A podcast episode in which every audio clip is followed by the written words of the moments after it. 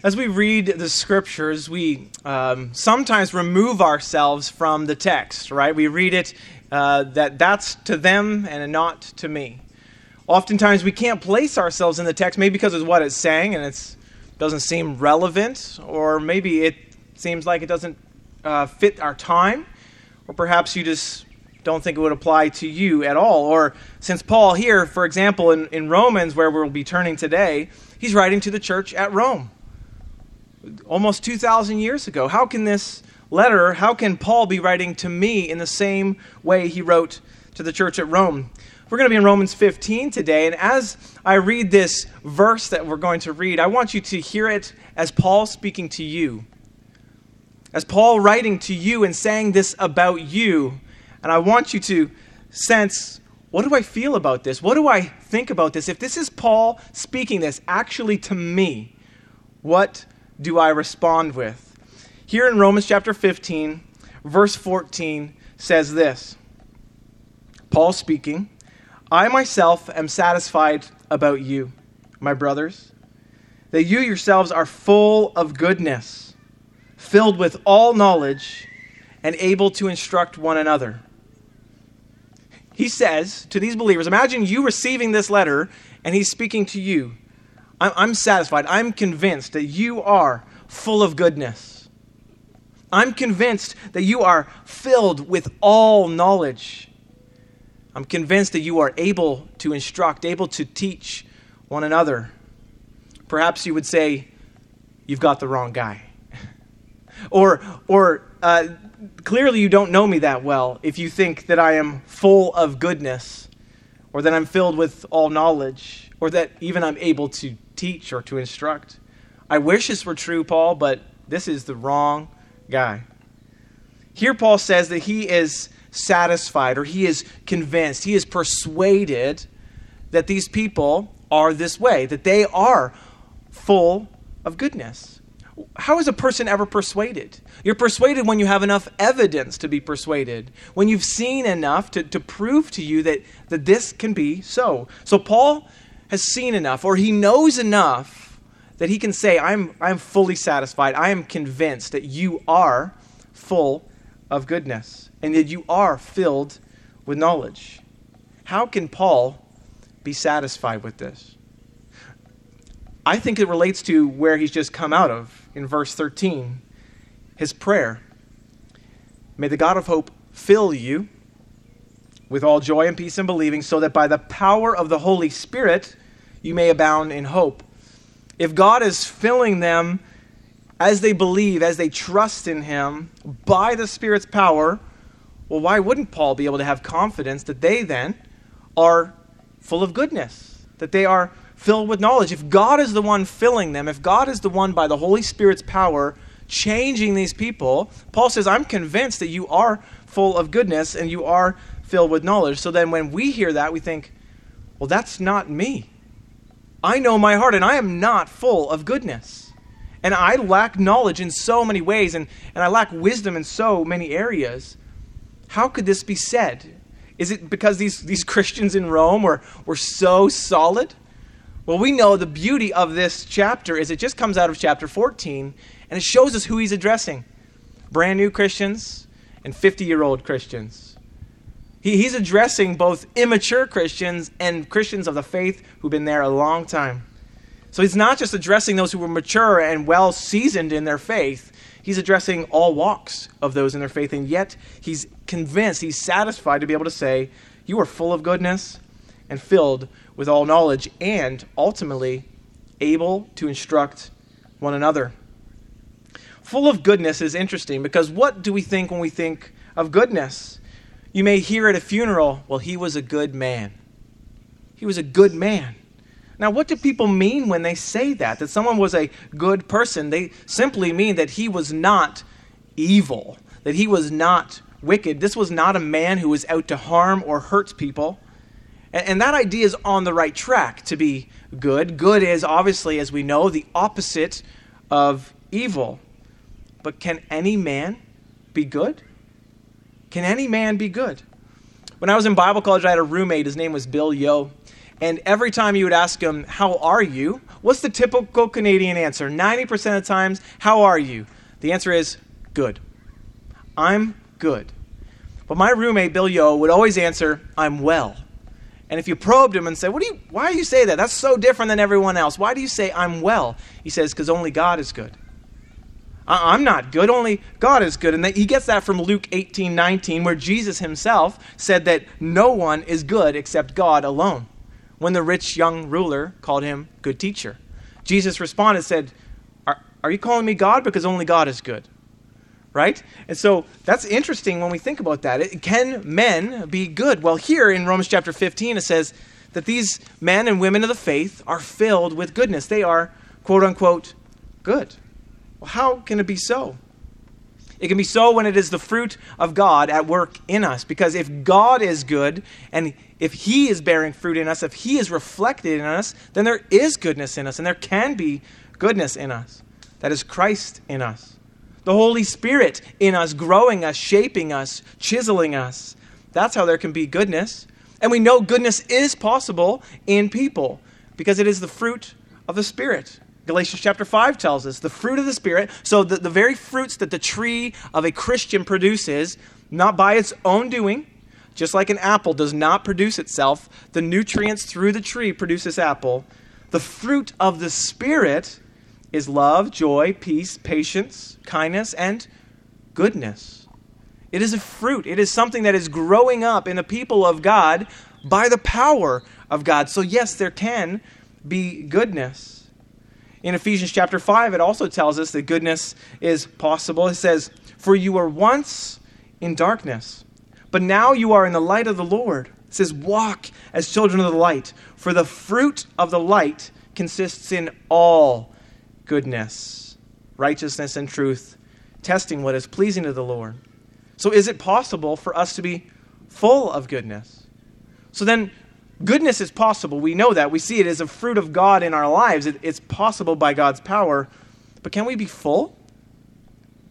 If, if I evaluate my own life and even my best days, I would still say I'm not full of goodness.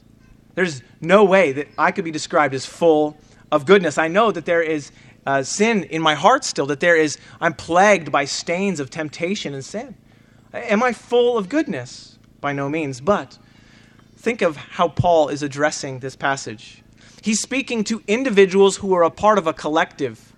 These people are not just solo Christians. They're not just doing this thing on their own, thinking, I can get along on my own without a body.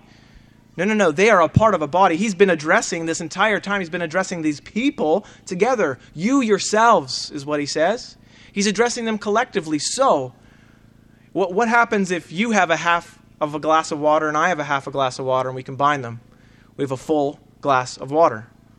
But I can address both of you who have two glasses, half glasses of water. I can say, You are full of water. If you just combine it, it's true. The statement is true that there is full goodness in the body. The fullness here is collectively, it's not completely on an individual basis, but you realize the collective, the, the group, is made up of individuals who have this fruit of goodness in them. It's growing, but it's unique and individual in each person. You might struggle in one area, I do not. You might be good and gracious and, and the polar opposite of evil in one area where I might be struggling and tempted. So it's beauty in the body of Christ that we have this mixture of people who have fruits, little fruits if it is, of goodness, but collectively we are full of enough goodness that Paul could say to the church in Rome, he can say to us as a body, I'm satisfied, I'm convinced that you are full of goodness. And the fullness of this goodness that he's talking about is it has an end goal. The end goal is you have enough goodness in you that you're able to instruct one another, that you're able to live in a way that is honoring and pleasing to God, and, it is transformative to the world for the gospel. You're collectively full. But take note again of what this goodness is it is a battle against evil. Only God is good because he is the uh, definition of good. There is no evil in him. So when we are walking and living in goodness, it is a battle against evil.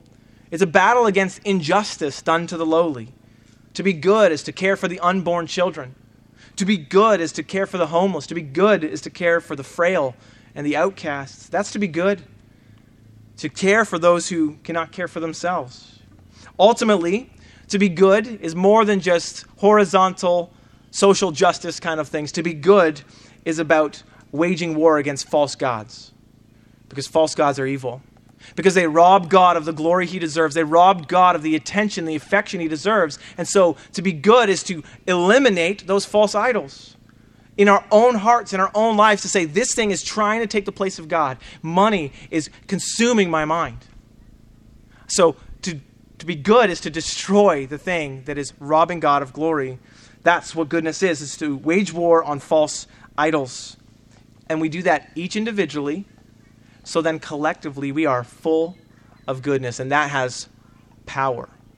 That has power. In Ephesians chapter 5, it also says this says, Pay careful attention then how you walk, not as unwise, but as wise, making the best use of time because the days are evil. So do not be foolish, but understand what the will of the Lord is. Well, understand what his will is that is to abolish evil in our own lives, to, to wage war against the flesh, so that we may, in ourselves individually, be as good as God is producing that fruit in us, so that collectively we may be full of goodness. How do we do that? We contribute not just individually, but with each other. We, we serve one another and we help each other serve in our areas of strength. Collectively, we strive for goodness. But the beauty of it all is it's not our fruit. It is the fruit of the Spirit. I love that's why in in uh, in verse 13 where it talks about um, God doing it. God is filling. God, by this Spirit, is doing this change. And so the same applies. For us, if there is any goodness in us, it is not because we inherently want that. Our nature is selfish. Our nature wants what we want, and what we want is opposed to God. How many people have you heard and, and, do you know who say, I don't want to come to God because He won't let me do the things I want? They just see God as this big, restrictive power in the sky oh, God won't let me do X, Y, and Z. I don't want that, God. I don't want your Jesus because I feel like I'm going to be hindered in all the joys I want to experience, right? So many people. I'm not coming to God. I can't do that anymore. What, like, what is that? Well, that's what happens when you're foolish because you don't realize the, the ultimate goodness in and of uh, a relationship with God. We note this carefully that we are prone to foolishness. Ephesians 5 tells us to pay attention and to round, surround ourselves with community because the days are evil. There is opportunity every moment to be foolish, to be unwise, to be evil, and not good. But by God's grace and with the help of others, we strive for goodness. And He produces that fruit in us, and it produces change in our lives. But more than that, He's convinced not just that they are uh, full of goodness, but He also says, filled with all knowledge filled with all knowledge. And, and if you know yourself, and I know myself, that I definitely am not filled with all knowledge. I don't have all the knowledge of everything there is to know about God, about the Bible. Every time I read the Bible, I've been reading the Bible through once a year since I was in Bible college in 2007, and it's still new to me every time. Every page is something fresh, new that I did not discover before, that I did not appreciate before, that I did not apply before. My knowledge will never be complete, nor will yours. And so it's interesting then that Paul, addressing these people, says, I'm convinced that you are filled with knowledge, all knowledge. What is he talking about?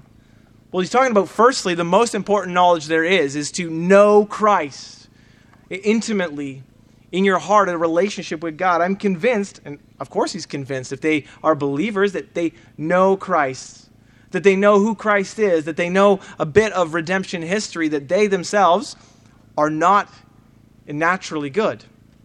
That's what you need to know. You need to know the bad news so that you can appreciate the good news. If you don't ever let your doctor talk, you're never going to take the surgery to bring the healing. You, you know the, the goodness uh, of the gospel, which says you're not good at all. You have enough knowledge of that to be transformed for God. It's the beauty of the gospel. I love what Paul says in 1 Corinthians when he talks about the knowledge he had and how he was extending it to the people in Corinth. He said to this um, in 1 Corinthians 1, verse 21, he says, For since in God's wisdom the world did not know God through wisdom, God was pleased to save those who believe through the foolishness of what is preached. So when it comes to knowledge, it's like, well, do you know what ought to be preached? Because Paul described it as foolishness to the world. It's not in eloquent words or, or, deep knowledge. You don't need to study for 20 years to be able to tell someone uh, that, that they are in danger before God and there is a rescue through Christ Himself. You, you don't need to have 10 years' experience in understanding that to know what is preached. It is the foolishness to the world. It just takes that knowledge. Paul said earlier in that chapter, he said, For the word of the cross is foolishness to those who are perishing, but it is the power of God to us who are being saved.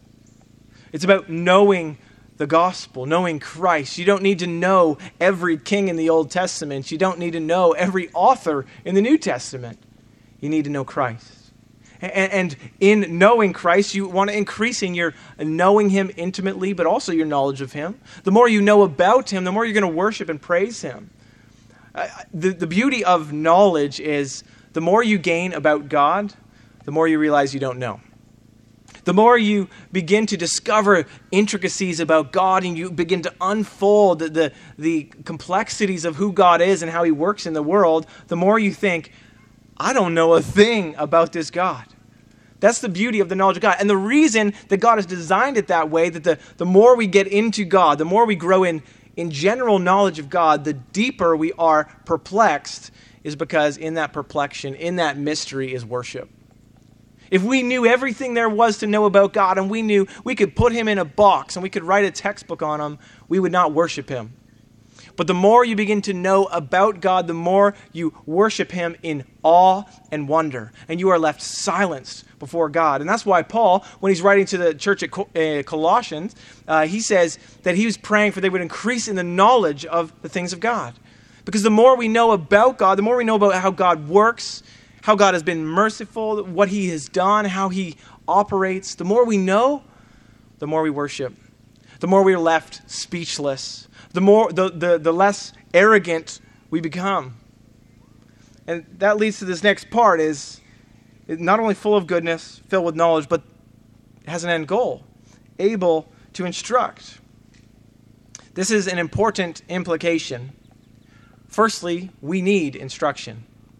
All of us need instruction.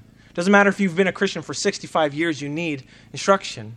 Doesn't matter how knowledgeable you are, you could have a PhD in theology and you need instruction because the things of God ought to be transforming us, growing us, chiseling away parts of our life and, and parts of our self that are no longer pleasing to God. And so we need to be instructed, growing in that way.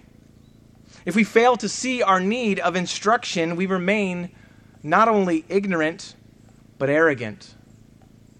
If we think, I don't need to be taught, we're arrogant before others, but ultimately before God. If we think that we know and we don't need instruction, I don't need to be taught, we are arrogant, not just ignorant.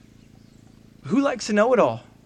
No one likes to know it all. And you know why we don't like know it alls? It's because they're arrogant, they're self obsessed, they're full of pride, they're not teachable. And because they're not teachable, they're ignorant. They're idiots in a lot of areas because they pretend to know and they're unwilling to be instructed. So they make dumb decisions. That's what children do, right? When children th- think they know everything, teenagers especially think, I know everything. What happens? Well, they fail time and time and time again because they knew it all and they were unwilling to take instruction, so therefore they flopped and failed. Same thing with adults, with all of us. If we, for in any way of our life, think we, we don't need to be instructed, we're going we're going to falter and fail. We always need to be instructed. That's the implication of this verse, is not that anyone is exempt from instruction. We're all needing to be instructed. If we are not teachable, we fail to recognize the things we don't know. And if that's the case, if we think we're full of knowledge and, and have no room to grow, we will be lacking in our worship. We will not be left in awe and wonder There won't be more discovery of who God is and how great He is in your life. We'll miss out. Not just on things in life and, and cool factoids and, and learning things about uh, different Bible stories, but we miss out on worship of God. The, the, the more we know, the less we realize. But this verse also Im- implies something else. Not just that we all ought to be instructed, but that we all, if you are a believer, you ought to instruct. He says, I'm satisfied about you, my brothers and sisters, all of them in the church. You yourselves are full of goodness, filled with knowledge, and you, all of you, are able to instruct one another. All of them. And remember, he's not just addressing the veteran Christians, he's addressing those who are new in the faith. They have something to teach someone who's been a Christian 65 years. Maybe it's about boldness. Maybe it's about courage. They have something to teach. They are able to instruct. I love it because what Paul says when, when he went to Corinth preaching the gospel, it wasn't with eloquence and full of knowledge. Here's what he says in 1 Corinthians chapter 2, verses 1 to 5. He says, When I came to you, brothers and sisters, announcing the mystery of God to you, I did not come with brilliance of speech or wisdom. I decided to know nothing ab- uh, among you except Jesus Christ and Him crucified. I came to you in weakness, in fear, and in much trembling. My speech and my preaching were not with persuasive words of wisdom, but with a demonstration of the Spirit's power, so that your faith may not be based on human wisdom, but on God's power. So if you think that there's no way you can instruct other people, that you can teach other people in the faith until you have grown in knowledge, until you've been a Christian 20 years, until you go to school, like that's foolish. Because then, as Paul's very argued, there is like, if I came in human wisdom, then then you would be based, your faith would be based on that wisdom and knowledge, not on a demonstration of what God can do in the life of every person. How are we able? How are we able to do this? How are we able to instruct? How can Paul be so sure? Well, because it is God who gives us the words to say, the, the, the prompts to make, the, the demonstration of power to display in, in the presence of others. It's God who does it. So Paul can be confident that we're able. If you have been transformed by God, if you have, it's amazing because even that, the, the act of initial faith in Christ, is instructive to others, right? So a person who has never yet met Jesus is crushed with the guilt and the weight of their sin. So what do they do? Well, they go to Christ and, then they throw all their sin and all their guilt and all their shame on Christ because he says, Come to me if you're burdened with all that sin, and I will take that upon myself. I will exchange your sin for my righteousness, and you will be free, and I will stand before the wrath of God, and all of your sin will be punished. And there will be not a drop of punishment left for you. So this person comes in faith. They're transformed by Christ. They are willing submission to Christ. And that is instructive for those who've been a Christian 20 years, who maybe are living with guilt today. Say, what am I to do with this guilt? What am I to do with this shame? You throw it on Christ. And, and the person who just embraces it for the first time, they are more instructive because you see the greater joy. You see that greater love. You see a fervency and a fire for the love of the Lord because it is so fresh. Sometimes when you've been a Christian a long time, it, it gets stale. It, which is ridiculous. When you, when you say it out loud, it's ridiculous that, that having God's grace towards you, having forgiveness from God, having the love of God towards you would ever grow stale, but it does. So a new believer instructs us, instructs us in the love of God, instructs us in what it means to be passionate and affectionate towards Jesus. They love Jesus. They don't just love what Jesus gives them forgiveness, they love Jesus himself. So they're instructive to us. You don't have to be a Christian more than 30 seconds to instruct another person, to be able to teach another person. And then as we walk through life, as we go through life and God brings us through seasons, we're able to instruct others on helping people point to God and point them to God and say, look at this is what I've been through and, and the ultimate solution is not me pulling myself up, but it was me coming to God. We're always able to instruct. And we all have different uh, life paths. We all have different struggles we've been through. We all have different abilities and skills. So, again, if you think about the fullness of the teaching in a, in a community of people, it ought not to come from one person. It ought to come from all different walks of life. Uh, people who've been a Christian for 50 years, people who've been a Christian for 35 seconds, people who've gone to school and not gone to school. You need instruction from all different people so that you may be more well formed as a believer. That's the beauty of the body. God never designed us to be on our own. He designed us to be a part of the body so that we can be instructed and grow in the faith. Each person is able to instruct, it's not just a certain role. And the beauty of this verse is the last part. We're able to instruct one another. One another brings to mind the idea of discipleship. We ought to, discipleship is just caring for the soul of another person that's what discipleship is. That's what happens and should happen in genuine fellowship. Fellowship is not just a picnic, it is a picnic with a purpose. It is so that you can encourage the soul of another person. That's what makes it fellowship. That's discipleship all around. We're to be disciples. You know what the disciples are? They're learners. But according to Matthew 28, they're also disciple makers. If you're a disciple of Jesus, you make disciples. You want more people to know and experience the joy of Christ. And so here, the, this verse ends with the idea of the one another's. Looking not to your own interest, looking not to yourself, but looking outside yourself. You, you might say, Well, I don't think I'm a teacher. I don't think I'm able to instruct. Put yourself aside for a minute. Think about another person who needs that from you today. Think about those who, who need your instruction. And, and you don't have to give a lecture at the front you walk and you do life together. That's the beauty of discipleship is doing life together with the ultimate goal of encouraging each other's faith. We need to be discipled by someone. We need someone or, or two people who really pour into us, who check in on our faith, who pray for us individually. We need those people in our lives who help us, but we also need to be that person. Doesn't matter if you've been a Christian for five days. You need to be discipling someone who's maybe not yet a Christian or, or, or a 30 second year old, uh, 30 second old Christian. We need to be discipled, but we also need to be discipling, or else the discipleship, the knowledge, the learning, the growing becomes stagnant and useless. God has made the body to be a living organism that is growing and building itself up in love, according to Ephesians chapter 4.